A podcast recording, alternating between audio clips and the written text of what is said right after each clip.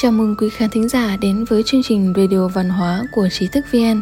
Kính chúc quý vị một ngày mới an lành. Hôm nay mời quý vị đến với bài viết của An Hòa.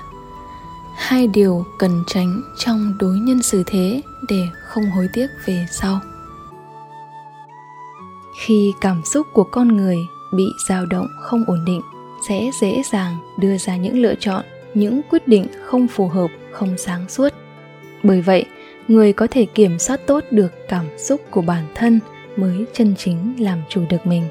Dưới đây là hai điều cần tránh trong đối nhân xử thế để không hối tiếc về sau. Lúc vui mừng, không nên hứa hẹn nhận lời. Khi vui mừng khôn xiết, đừng dễ dàng hứa hẹn hay đồng ý điều gì. Đây là cách chừa cho mình một đường lui con người một khi ở vào trạng thái nhất thời cao hứng, thông thường sẽ đánh mất năng lực kiểm soát, đánh mất tuyến phòng ngự của tâm lý mà dễ dàng đồng ý hứa hẹn với đối phương. Nhất là khi đối phương lại thêm vào những lời hoa mỹ, hoa trương khen ngợi. Nhưng khi sự tình đã nhận lời rồi lại không làm được, thì sẽ khiến bản thân rơi vào thế khó xử, thậm chí khiến mối quan hệ giữa đôi bên trở nên bất hòa. Trong lễ ký có câu, ngôn nặc nhì bất giữ kỳ oán đại vù bất hứa. Ý nói, ngoài miệng đồng ý với yêu cầu của người khác, nhưng thực tế lại không làm được, thì chi bằng ngay từ đầu đừng nhận lời thì còn khiến người ta đỡ oán hận hơn. Người xưa cho rằng, khi người khác yêu cầu mình mà mình không hứa hẹn, tuy rằng lúc đầu làm phật ý người, nhưng cuối cùng lại không làm tổn hại lòng tin của họ. Do đó, oán trách cũng nhỏ bé. Trái lại, nếu đồng ý với yêu cầu của người ta mà không thực hiện được, thì tuy rằng lúc đầu không làm phật ý người, nhưng cuối cùng lại làm tổn hại đến lòng tin của họ. Do đó, oán hận sẽ lớn lao. Lòng tin của con người là có hạn độ một khi sự kỳ vọng bị tan vỡ, thì sẽ hụt hẫng, có cảm giác như bị lừa gạt, thậm chí lòng tin sẽ không còn nữa. Cho nên, lúc vui mừng mà hứa hẹn điều gì, cần phải suy xét kỹ lưỡng xem rốt cuộc sự tình có nên đáp ứng không. Như vậy mới không có hậu quả về sau. Những năm cuối triều đại nhà tần, quý bố là người nổi tiếng giữ chữ tín ông không bao giờ dễ dàng hứa hẹn hay đồng ý với ai điều gì. Ngay cả lúc vui mừng, ông cũng rất thận trọng về điều này. Một khi đã hứa với ai điều gì, thì ông sẽ nhất định tìm cách làm bằng được. Vì vậy, người đương thời có câu ngạn ngữ nói về ông. Được ngàn lượng vàng cũng không bằng được một lời hứa của quý bố. Lúc vui mừng đắc ý hay lúc bi thương thất ý nếu một người có thể giữ được bình thường tâm mà đối đãi với hết thảy, thì đó là một cảnh giới cao, một phẩm chất đáng quý. Lúc tức giận, không nên tranh biện. Phú bật là tể tướng triều đại nhà tống, nổi tiếng về tài biện luận.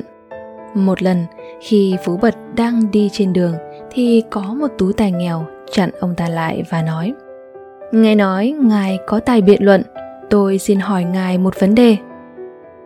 Phú bật biết là chuyện không hay, nhưng lại không thể lờ đi, nên đành để cho tú tài nói.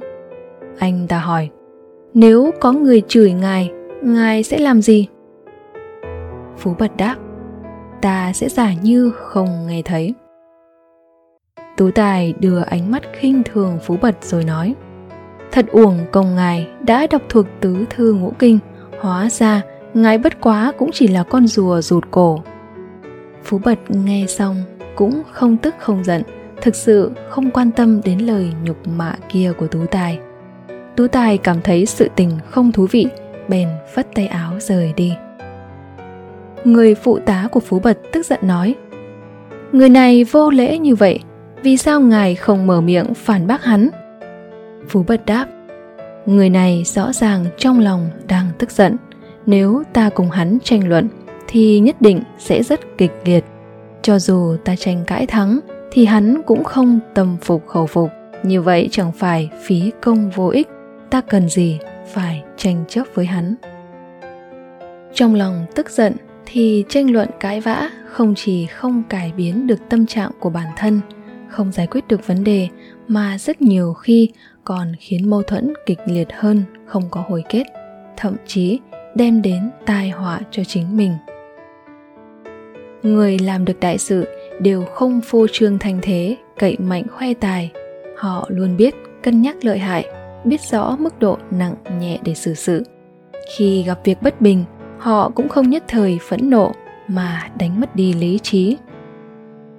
Nếu như trong cuộc sống chúng ta gặp người cố ý chọc giận, khiến chúng ta khó chịu, thì cách tốt nhất là chúng ta nên bỏ qua nhún nhường, không nên chấp nhất, không so đo với họ nếu làm được như vậy, chúng ta dù không tranh cũng đã ở thế bất bại rồi đến đây là kết thúc bài viết hai điều cần tránh trong đối nhân xử thế để không hối tiếc về sau của An Hòa, dịch từ Vision Time tiếng Trung. Cảm ơn quý khán thính giả đã lắng nghe, đồng hành cùng trí thức VN. Quý vị có thể truy cập vào trang web trí thức vn.org hoặc tải ứng dụng mobile trí thức VN để đọc thêm các bài viết văn hóa của chúng tôi. Đừng quên nhấn subscribe đăng ký kênh và để lại bình luận ở bên dưới. Một lần nữa, xin cảm ơn và hẹn gặp lại quý vị trong các chương trình tiếp theo.